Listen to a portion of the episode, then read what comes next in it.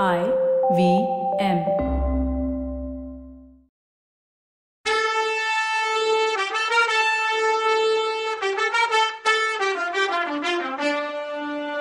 வணக்கங்க. நான் கவிதா பேசுறேன். வெல்கம் டு கதை பாட்காஸ்டின் பொன்னியின் செல்வன் இது எபிசோட் நம்பர் நூத்தி மூணு. திருக்குறளுக்கு விளக்கம் சொன்ன கிழவர் குழந்த ஆதித்தா.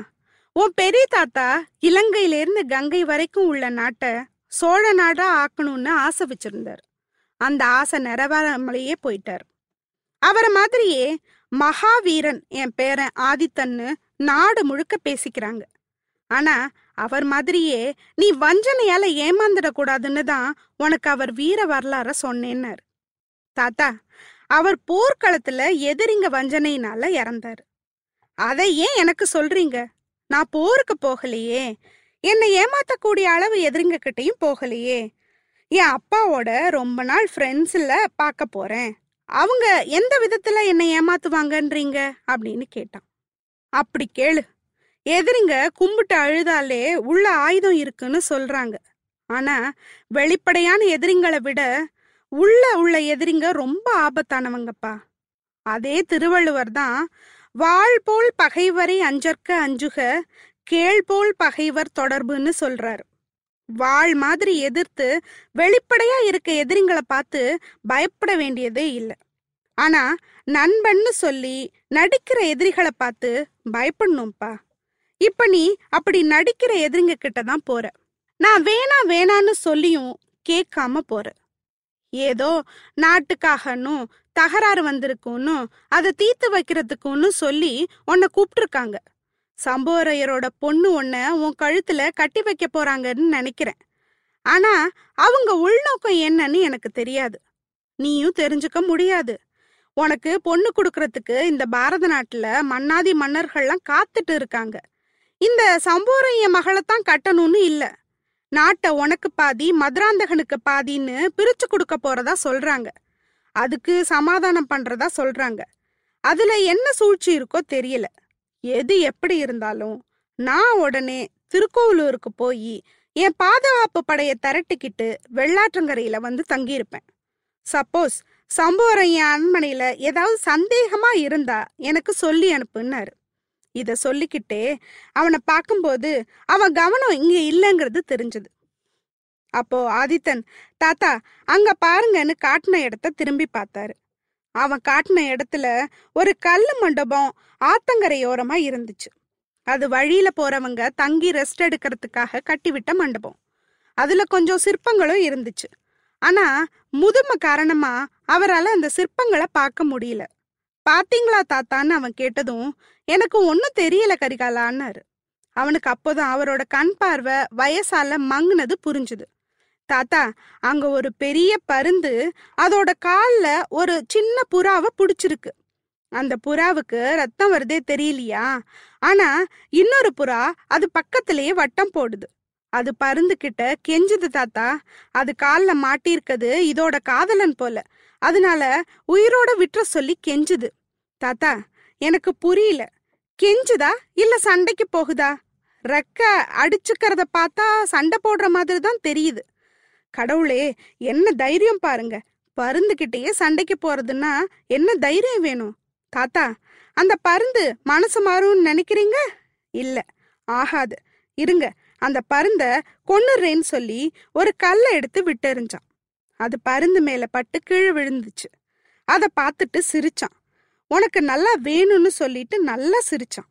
அதை பார்த்த மலையமான் பேரனுக்கு எதுவும் பைத்தியம் பிடிச்சிருச்சா என்னன்னு பார்த்தாரு. அதுக்கு அவன் என்ன?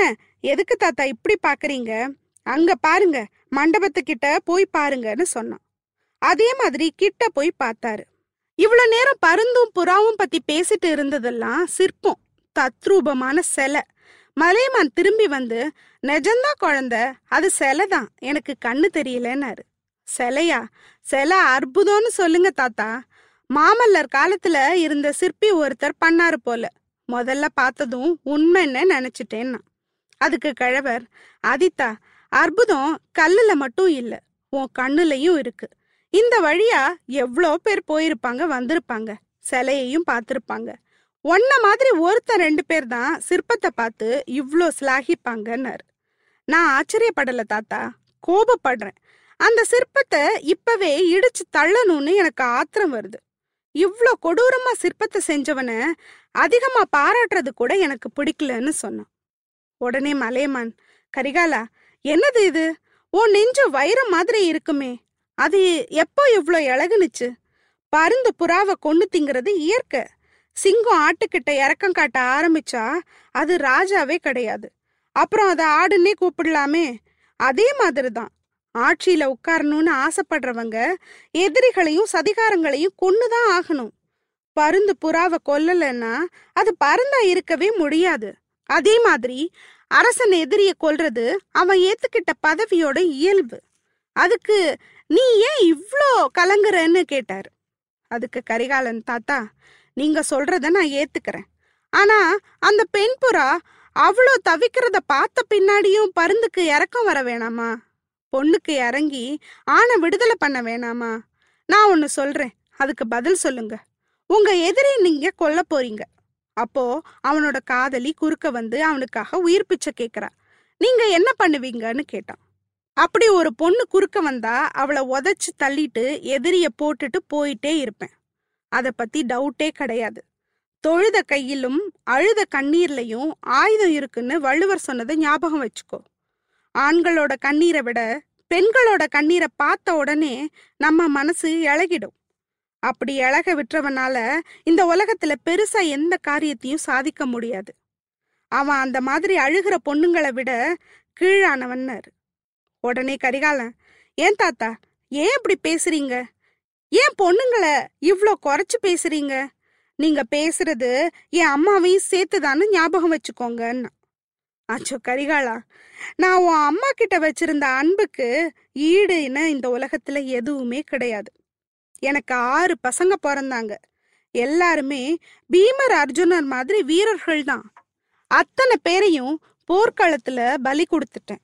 அவங்க இறந்த செய்தி வரும்போதெல்லாம் நான் வருத்தப்படவே இல்லை. ஆனா உன் அம்மாவை கல்யாணம் பண்ணி கொடுத்தப்போ அவ ராணியா சோழ சிம்மாசனத்துல உட்காரத்தான் போறான்னு தெரிஞ்சிருந்தும் என் மனசு பட்ட வேதனைய சொல்ல முடியாது.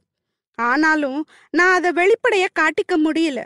கல்யாணத்துக்கு முன்னாடி நான் உன் அம்மாவை கூப்பிட்டு என்ன சொன்னேன் தெரியுமா? நீ கல்யாணம் பண்ணிக்க போறது நாட்டையே ஆள போற மகாராஜாவ. ஆனா அந்த கர்வம் உன் மண்டையில ஏறக்கூடாது. எவ்வளோ அழகான புருஷன் உனக்கு கிடைச்சிருக்கான். அது பெருமைதான். ஆனாலும் அதனால உனக்கு கஷ்டம் தான் அதிகமா இருக்கும். உன் அரண்மனையில வேலை பார்க்குற வேலைக்கார பொண்ணுங்க கூட உன்னை விட சந்தோஷமா இருப்பாங்க. உனக்கு குழந்தை பிறக்கலனா கண்டிப்பா உன் புருஷன் வேற கல்யாணம் பண்ணிப்பான். அதை நினைச்சு வருத்தப்படக்கூடாது. உனக்கு பிறக்கிற குழந்தைங்கள வீரர்களா வளர்க்கணும். சப்போஸ் அவங்க யுத்தத்துல செத்த செய்தி வந்தா கூட ஒரு சொட்டு கண்ணீர் கூட நீ சிந்தக்கூடாது. உன் புருஷன் சந்தோஷமா இருந்தா நீயும் சந்தோஷமா இரு. அவன் துக்கப்பட்டா நீ அவனை சந்தோஷப்படுத்து. அவன் உடம்பு முடியாம இருந்தா அவனை கவனிச்சுக்கோ. அவன் இறந்துட்டா நீயும் உடன்கட்டை ஏறிடு. உன் நெஞ்சில ரத்தம் வழிஞ்சாலும் உன் கண்ணுல தண்ணி வரக்கூடாது. மலையமான் பொண்ணுங்க இப்படித்தான் இருப்பாங்கன்னு உங்க அம்மாவுக்கு புத்தி சொன்னேன். அதே மாதிரி நடந்து நல்ல விதமா இருக்கா. அதே மாதிரி உன்னையும் உன் தம்பியையும் இணையில்லாத வீரர்களை வளர்த்துருக்கா. உன் அப்பா உடம்பு முடியாம ஆனப்புறம் அவரை பக்கத்திலே இருந்து இருபத்தி நாலு மணி நேரமும் கவனிச்சுக்கிறா. உன் அம்மாவை மகளா பெத்ததை நினைக்கும் போதெல்லாம் எனக்கு எவ்வளோ பெருமையா இருக்கு தெரியுமான்னு உணர்ச்சி வசப்பட்டாரு மலையமான். அப்போ கரிகாலன் தாத்தா என் அம்மாவை நினைச்சு நானும் பெருமைப்படுறேன். ஆனா இதுக்கு பதில் சொல்லுங்க. என் அப்பாவோட எதிரி ஒருத்தன் அவரை கொள்றதுக்கு கத்தி எடுத்துட்டு வர்றான்னு வச்சுக்கோங்க. என் அம்மா அப்போ என்ன செய்வா? அவன் முன்னாடி நின்று அழுவாளா? முக்கியமா அந்த எதிரி தெரிஞ்சவனா இருந்தா என்ன பண்ணுவான்னு கேட்டான். கரிகாலா உன் அம்மா கண்டிப்பா அவன் முன்னாடி நின்னு உயிர் பிச்சை கேட்க மாட்டா. மலையமான் பொண்ணு ஒரு தடவையும் அப்படி தான் பிறந்த குலத்தையும் புருஷ வம்சத்தையும் அவமானப்படுத்த மாட்டா. அவ புருஷனோட எதிரி தனக்கும் எதிரின்னு நினைப்பா. அவன் முன்னாடி கும்பிட்டு நிக்கவும் மாட்டா அழவும் மாட்டா. புருஷ செத்தா தானும் செத்துடுவா. இல்ல மனச கல்லாக்கிக்கிட்டு அவனை பழி வாங்குறதுக்கு மட்டுமே உயிரை வச்சுட்டு இருப்பான்னாரு. இத கேட்டதும் ஆதித்தான் ஒரு பெருமூச்சு விட்டான். சரி தாத்தா போயிட்டு வர்றேன்னு சொன்னான். அவசியம் போகணுமா கரிகாலான்னு கேட்டாரு. என்ன சந்தேகம் அதுல தாத்தா? பாதி தூரத்துக்கு மேல வந்தாச்சேன்னா ஆமா கரிகாலா பாதி வழிக்கு மேல வந்தாச்சு. நானும் முதல்ல உன்னை போக வேணான்னு தான் சொன்னேன். அப்புறம் போன்னு சொன்னேன். உன் தம்பிய பத்தி செய்தி கேள்விப்பட்டதுல இருந்து நீ போறது நல்லதுன்னு நான் முடிவெடுத்தேன். ஆனா அருள்மொழி செத்துருப்பான்னு நான் நம்பலன்னாரு. நானும் அதை நம்பல தாத்தா.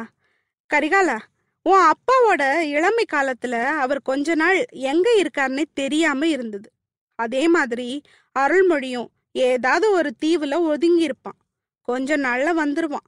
ஆனாலும் அந்த நியூஸ் சோழ நாட்டுல ஒரு கொந்தளிப்பை உண்டாக்கி விட்டுருச்சு. உன் அப்பாவும் அம்மாவும் கவலையில இருப்பாங்க. இந்த நேரத்துல நீ அவங்க பக்கத்துல இருந்து ஆறுதல் சொல்லணும். அப்படி அங்க போகும்போது பழுவேட்டரையர்களுக்கு எதிராக போகாம அவங்களோட ஃப்ரெண்ட்லியா போறது நல்லது. அதனால தான் நீ சம்புவரையர் கூப்பிட்டு போறதுக்கு அலோ பண்ணேனா. அவன் வேணும்னே தான் என்னை கூப்பிடல. கூப்பிட்டிருந்தா நானும் வந்திருப்பேன்னாரு. தாத்தா எனக்காக ஏன் இவ்வளோ பயப்படுறீங்க? என்ன அவ்வளோ கையால் ஆகாதவன்னு நினச்சிட்டு இருக்கீங்களான்னு கேட்டான். இல்லை தம்பி இல்லை. நீ எவ்வளோ பெரிய வீராதி வீரன்னு எனக்கு தெரியாதா? பயங்கரமான கத்தி கபடா வச்சிருக்க பத்தாயிரம் வீரர்களுக்கு நடுவுல உன்னை ஒத்தாள அனுப்புவேன். ஆனா கண்ணீரை பொழிஞ்சு உன் மனச கலங்கடிக்கிற ஒரு பொண்ணுக்கு முன்னாடி உன்னை தனியா அனுப்ப யோசிக்கிறேன்னாரு. உடனே ஆதித்தன் தாத்தா சம்போரையரோட பொண்ணு அப்படிலாம் வித்தக்காரின்னு நான் கேள்விப்படலை. ஆம்பளைங்க முன்னாடி வரவே அவ பயப்படுவாளாம். நான் ஒன்றும் அப்படிலாம் அப்பா அம்மாவை கேட்காம ஒரு காரியத்துக்கும் ஒத்துக்க மாட்டேன். உங்க பழங்குடியில கூட ரெண்டு பொண்ணுங்க இன்னும் கல்யாணம் ஆகாம இருக்காங்கன்னு எனக்கு தெரியும்னா. ஆதித்தா அத பத்தி நான் யோசிக்கவே இல்லை. நீ சம்போரையர் மகளை கட்டிக்கிட்டாலும் எனக்கு சந்தோஷம்தான். எனக்கு கவலை எல்லாம் அந்த கிழமை பழுவேட்டரையன் அறுபது வயசுக்கு மேல கல்யாணம் பண்ணி வச்சிருக்கானே அந்த மோகினி பிசாச பத்தி தான்னு கரெக்டா பாயிண்ட பிடிச்சாரு மலையமான். மலையமானா கொக்கா. என்ன பதில் சொல்லி மழுப்புவான் கரிகாலன்னு அடுத்த எபிசோட்ல பார்க்கலாம் அது வரைக்கும் நன்றி வணக்கம்.